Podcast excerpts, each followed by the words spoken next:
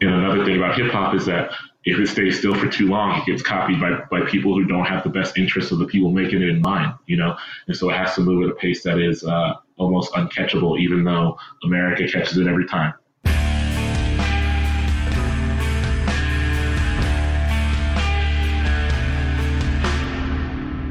This is Essential Tremors. I'm Lee Gardner. I'm Matt Byers. The idea behind this show is to have musicians and other creators talk about songs that shaped who they are. We're not looking for favorite songs necessarily. We're also not looking for songs that they'd choose to take with them if they were stranded on a desert island. What we're looking for are songs that have significance to them, songs that might have changed the course of their creative lives or their lives in general.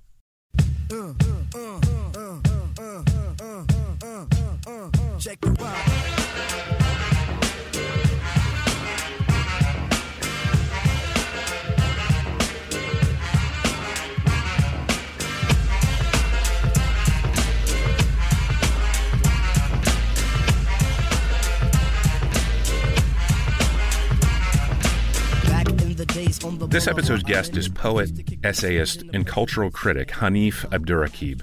Abdurraqib has had his work published in the New York Times, Pitchfork, The New Yorker, and PEN America. He's published three books a collection of full length poetry entitled The Crown Ain't Worth Much, a collection of essays, They Can't Kill Us Until They Kill Us, and Go Ahead in the Rain, a biography of seminal hip hop group A Tribe Called Quest.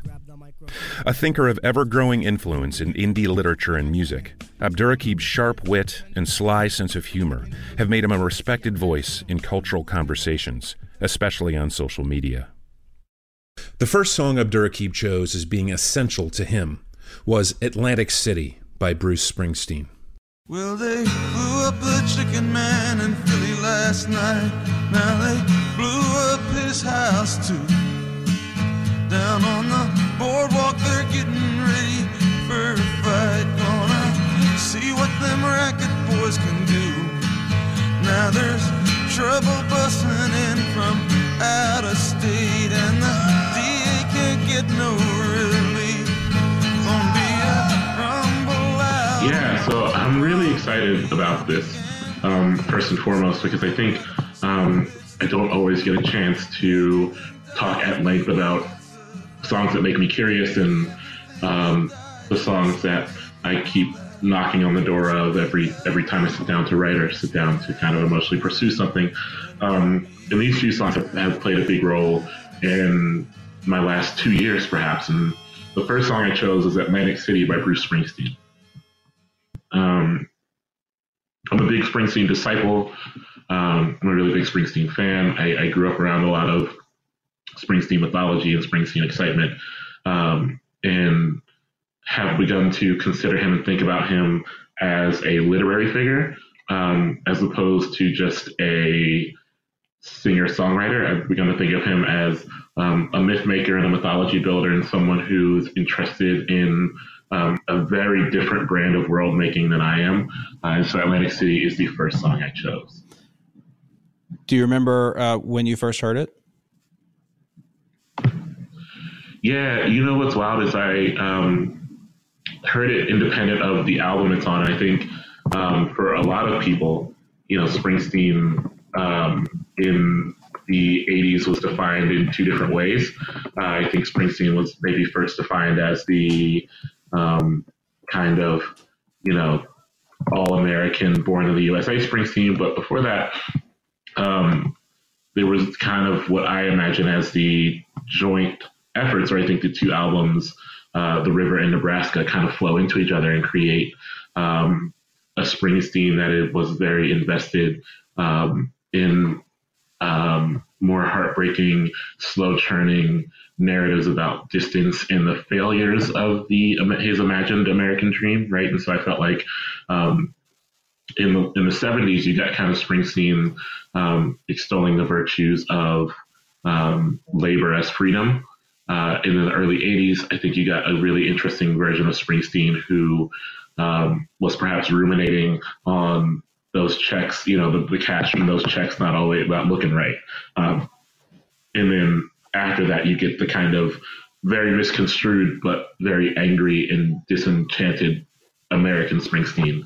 Um, but I first heard Atlantic City because it was on um, an acoustic mixtape, like a physical acoustic cassette mixtape that someone made me when I was in high school. Um, and it haunted me. You know, it's a haunting song narrative wise. Um, and I remember first thinking about how it seemed like a book. It felt like I was reading a, a, text and not listening to music. But so, you know, the, the song has a full narrative. And I mean, I, I, you know, I know that that's not necessarily something that's alien to, to pop songwriting. Um, but it really does. And it's, and it's, it's a, it's a, it's subtle. I mean, you know, you, you, you get it, but it's not overt. It's not hitting you over the head what's happening. And, um, you know, of course, he's, uh, he got to be a master of that, uh, you know, by, by the time he got to that record. Well, what's also valuable about this particular record for me is that um, you, as a listener, um, the stakes are introduced very early. You know, within the first few lines, it feels like you are not uh, you're not necessarily building towards uh, towards something. You feel as though, or at least I, as a listener, feel like I am dropped into chaos. Um, you know, the blew up Chicken Man in Philly last night blew up his house too. There's a fight on the boardwalk. So before we even get to the central characters of the Atlantic City narrative, we are immersed in the kind of um, Mad Max like hellscape that they are walking into. And I think because the stakes are so defined, so well defined so early, uh, it creates um, a space of, of empathy. And so you're already um, getting a type of empathy for these characters that you don't really have access to beyond understanding um, what what their world is. And I think that's the that's really the best part. Uh, you've written a lot about um, sort of music in high school, and, and this is something that's actually come up a lot um, with some of our other guests. Is that that time in your life where something has maybe an outsized impact because it hits you at the right moment, or it hits you when you're sort of young and impressionable and pliable. Um, and it sounds like that did this for you, but I guess I'm curious. You mentioned going back to it um, you know, in recent times and, and going back to it sort of when you're, um, you know, you're working on writing or, you know, investigating things emotionally.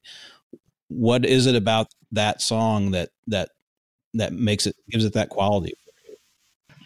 Well, because I think it's wrestling with um, very human inevitabilities that I think, um, you know, for me, early Springsteen, especially now when I revisit it, he feels so larger than life, right? He feels as though he's um, kind of this towering um, monument to a very particular corner of America.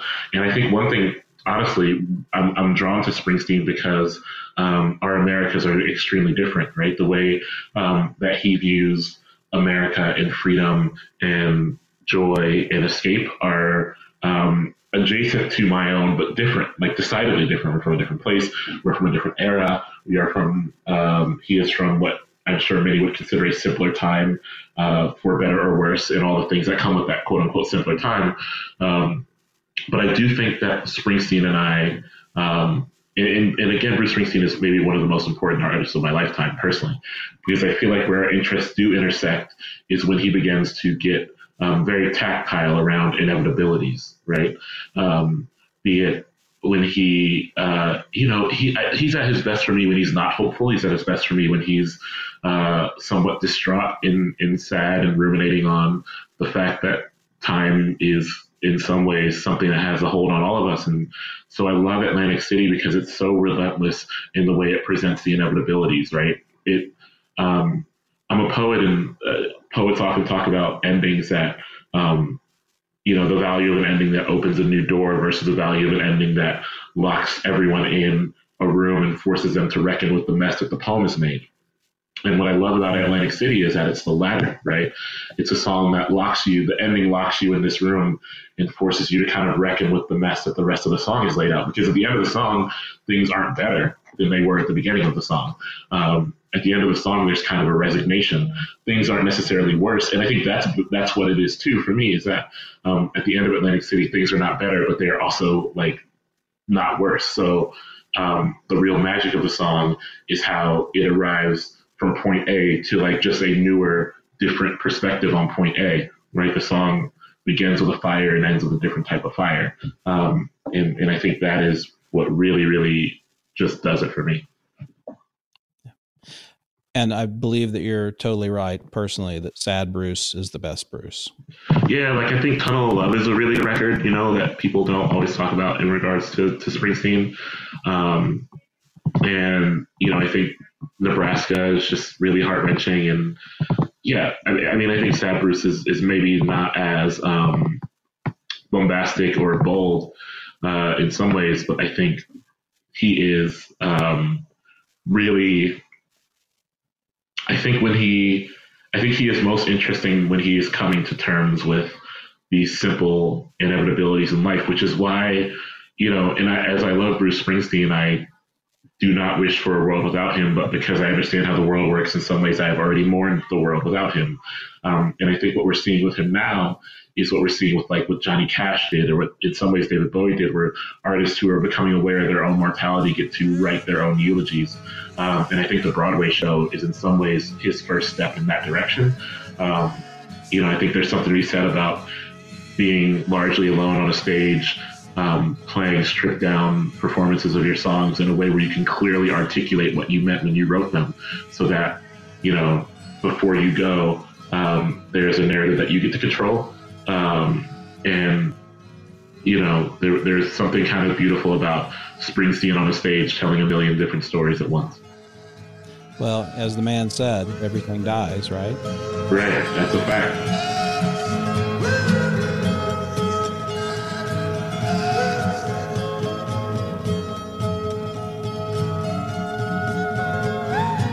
The second song Abdurraqib chose as being crucial to him was Wipe Me Down by Lil Boosie, featuring Foxx and Webbie.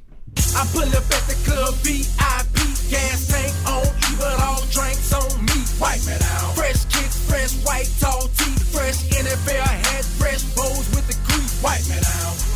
Wanna hit me with the heat, real recognize, real, real. Don't speak, wipe me down. Chicken I've been rolling by the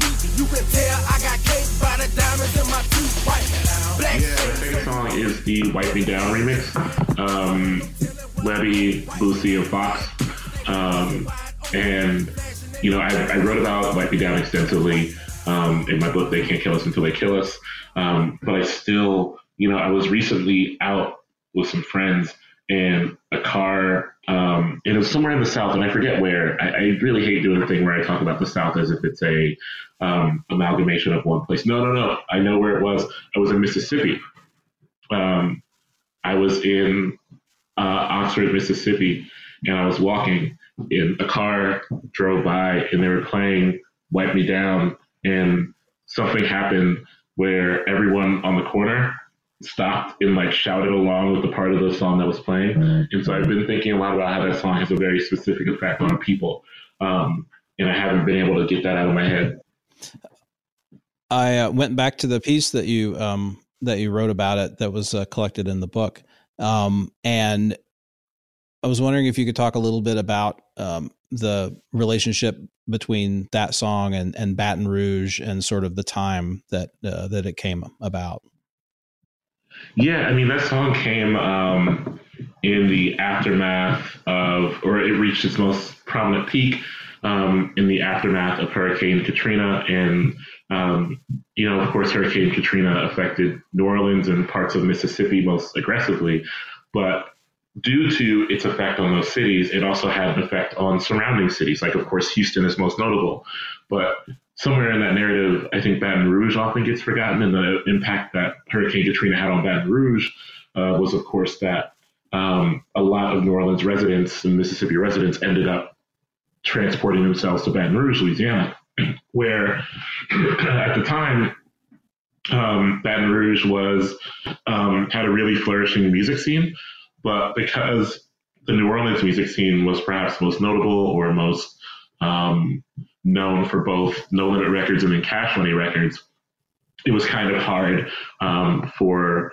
uh, Baton Rouge artists to break into the mainstream uh, as as they should have or, or as they deserve to.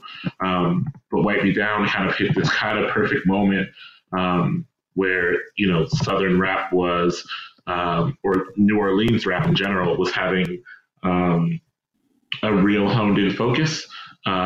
And because that song played well on the radio and in the club and in all these different ways, um, it kind of had a bit of an explosion. And it was, um, you know, it was three um, Baton Rouge rappers who who made it work. You know, I think um, rarely, um, you know, do you get that kind of creative force behind one song in one community. And I remember, um, you know, if you have the original, so like I got the original copy of Wipe Me Down. It was just on like a, I don't know if people remember those blank CDs where it was just like silver with nothing on them because you could like record whatever you wanted on them.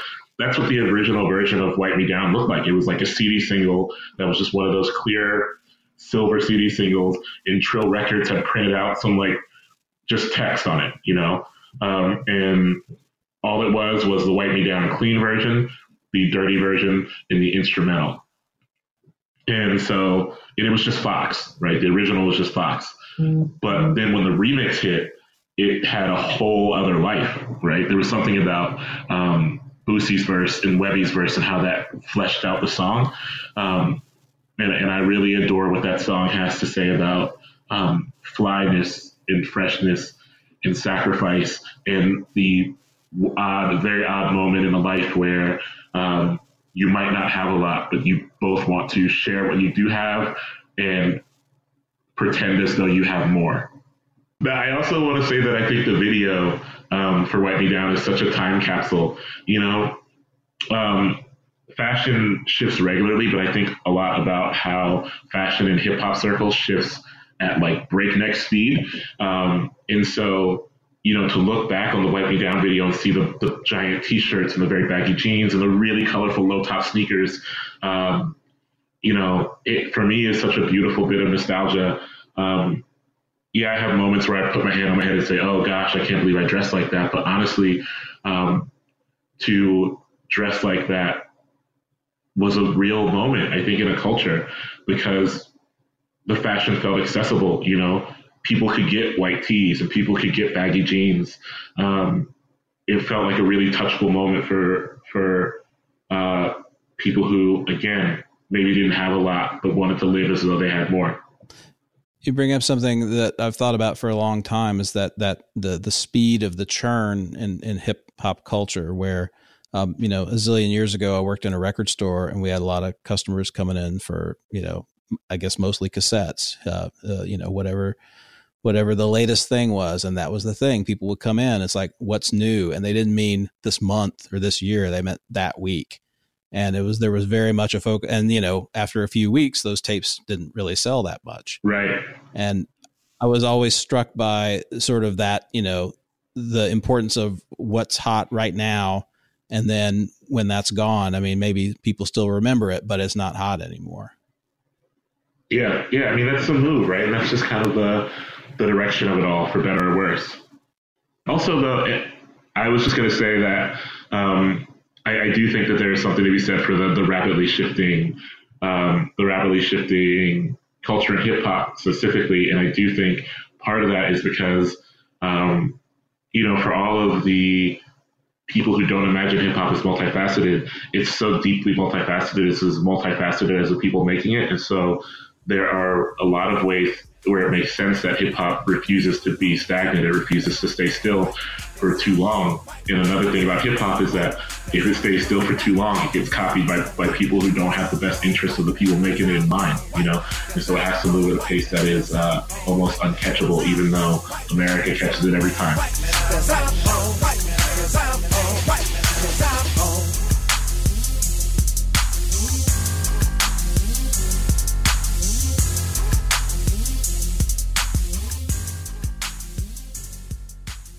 The final song chosen by Abdurraqib was Whitney Houston's I Want to Dance with Somebody.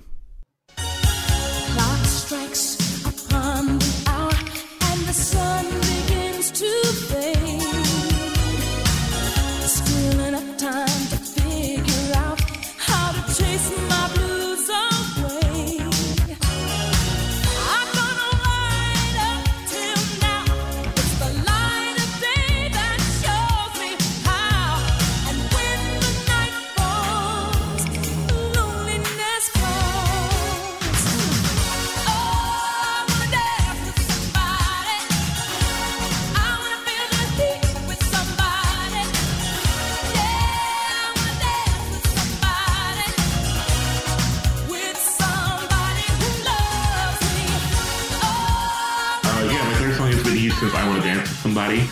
Um, and I am, I, I, wrote a lot about this song in, in, in a piece that's coming out in the book that will be out late next year. Um, but I'm mostly fascinated not by um, the song itself, but by, I mean, I'm, I am fascinated by the song itself. Um, but I'm also fascinated by the performance of it to open the Grammys that Whitney Houston um, did in 1986, perhaps, um, perhaps it was 87.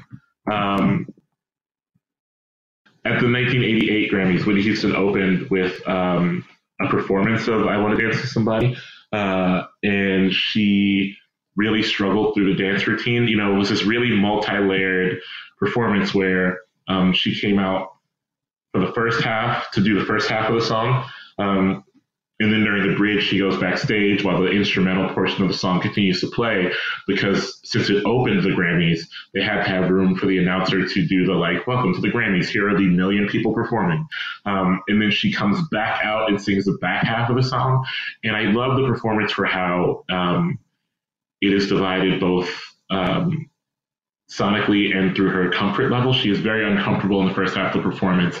Whitney Houston was not a great dancer. Um, and she is trying to like move her way through some awkward and uncomfortable dance moves. But then when she comes out in the second half, she has an outfit change. She's a lot looser. She kind of finds herself freer. And I think the very concept of a song about wanting to dance with somebody um, and coming from a person who was not a very good dancer is fascinating, but only fascinating when you realize that the song itself is not necessarily about the physical act of dance as much as it is the act of human connection through whatever lens that looks like, right? Or the idea that I want to dance with somebody actually means I want to be seen by somebody who sees the whole me. Um, that is um, the heart of the song, and I think that is what excites me most about the song. Um, you know, it's not my favorite Whitney Houston song, but I think it's the most fascinating Whitney Houston song. Did you uh, did you see that performance uh, live, or is that something you came to later? I definitely didn't see it live. Like found it, I found it like on the internet um, much much later. I was like four years old when she did that performance, um, and so yeah, I didn't see it live. But I'm a big Whitney Houston fan, and in my you know unraveling of all Whitney Houston news, um, I um, got very excited about watching all of her live performances that I could find. And that one is a bit buried. You know, it's not as accessible as the other ones. Um, so the video of it online uh, is not that great. It's um, kind of grainy um, because, you know, it was, um, and it might not even be online anymore. Um, but when I found it, I found it because I was trying to find videos of Whitney Houston dancing for this project that I was working on because you know she was kind of notoriously not a great dancer, um, and this elaborate Grammy performance that required a lot of dance and a lot of movement um, presented difficulty. And so it's hardly online because I think a lot of people have kind of scrubbed it or pushed it offline because it's not a it's not a great performance for someone who's watching it with the naked eye. But if you're watching for what's happening underneath the movements of the performance, it's one of the greatest Grammy performances of all time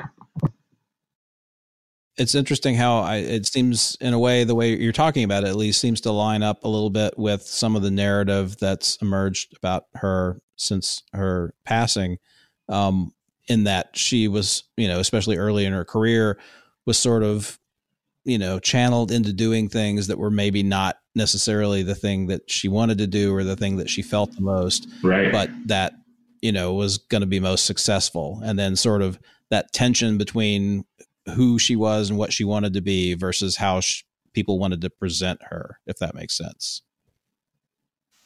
Absolutely. And so I think, um, you know, what excites me about that ending of that Grammy performance is that, and I can't, I'm not an authority, right? Um, but it appears as though um, the viewer is getting the full Whitney Houston. We're getting the Whitney Houston beneath all the other manufactured Whitney Houstons of that time. Um, and that for me is really freeing and really beautiful and um, brings me great joy. Was this something you would have uh, heard from your parents, or, or, where would you first have come across her music? Oh, I came across Whitney Houston from my mother. My mother would sing Whitney Houston songs.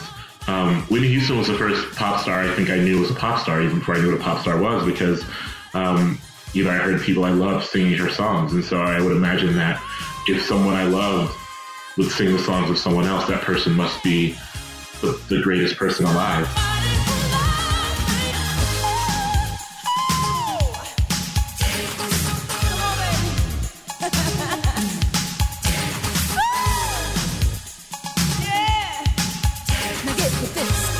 This has been Essential Tremors. Essential Tremors is produced by me, Matt Byers, and Lee Gardner. Essential Tremors is distributed by WYPR Baltimore and NPR. Look for and subscribe to all of WYPR's podcasts at wypr.org slash podcast central. For more information about Essential Tremors, go to essentialpodcast.com. Thanks for listening.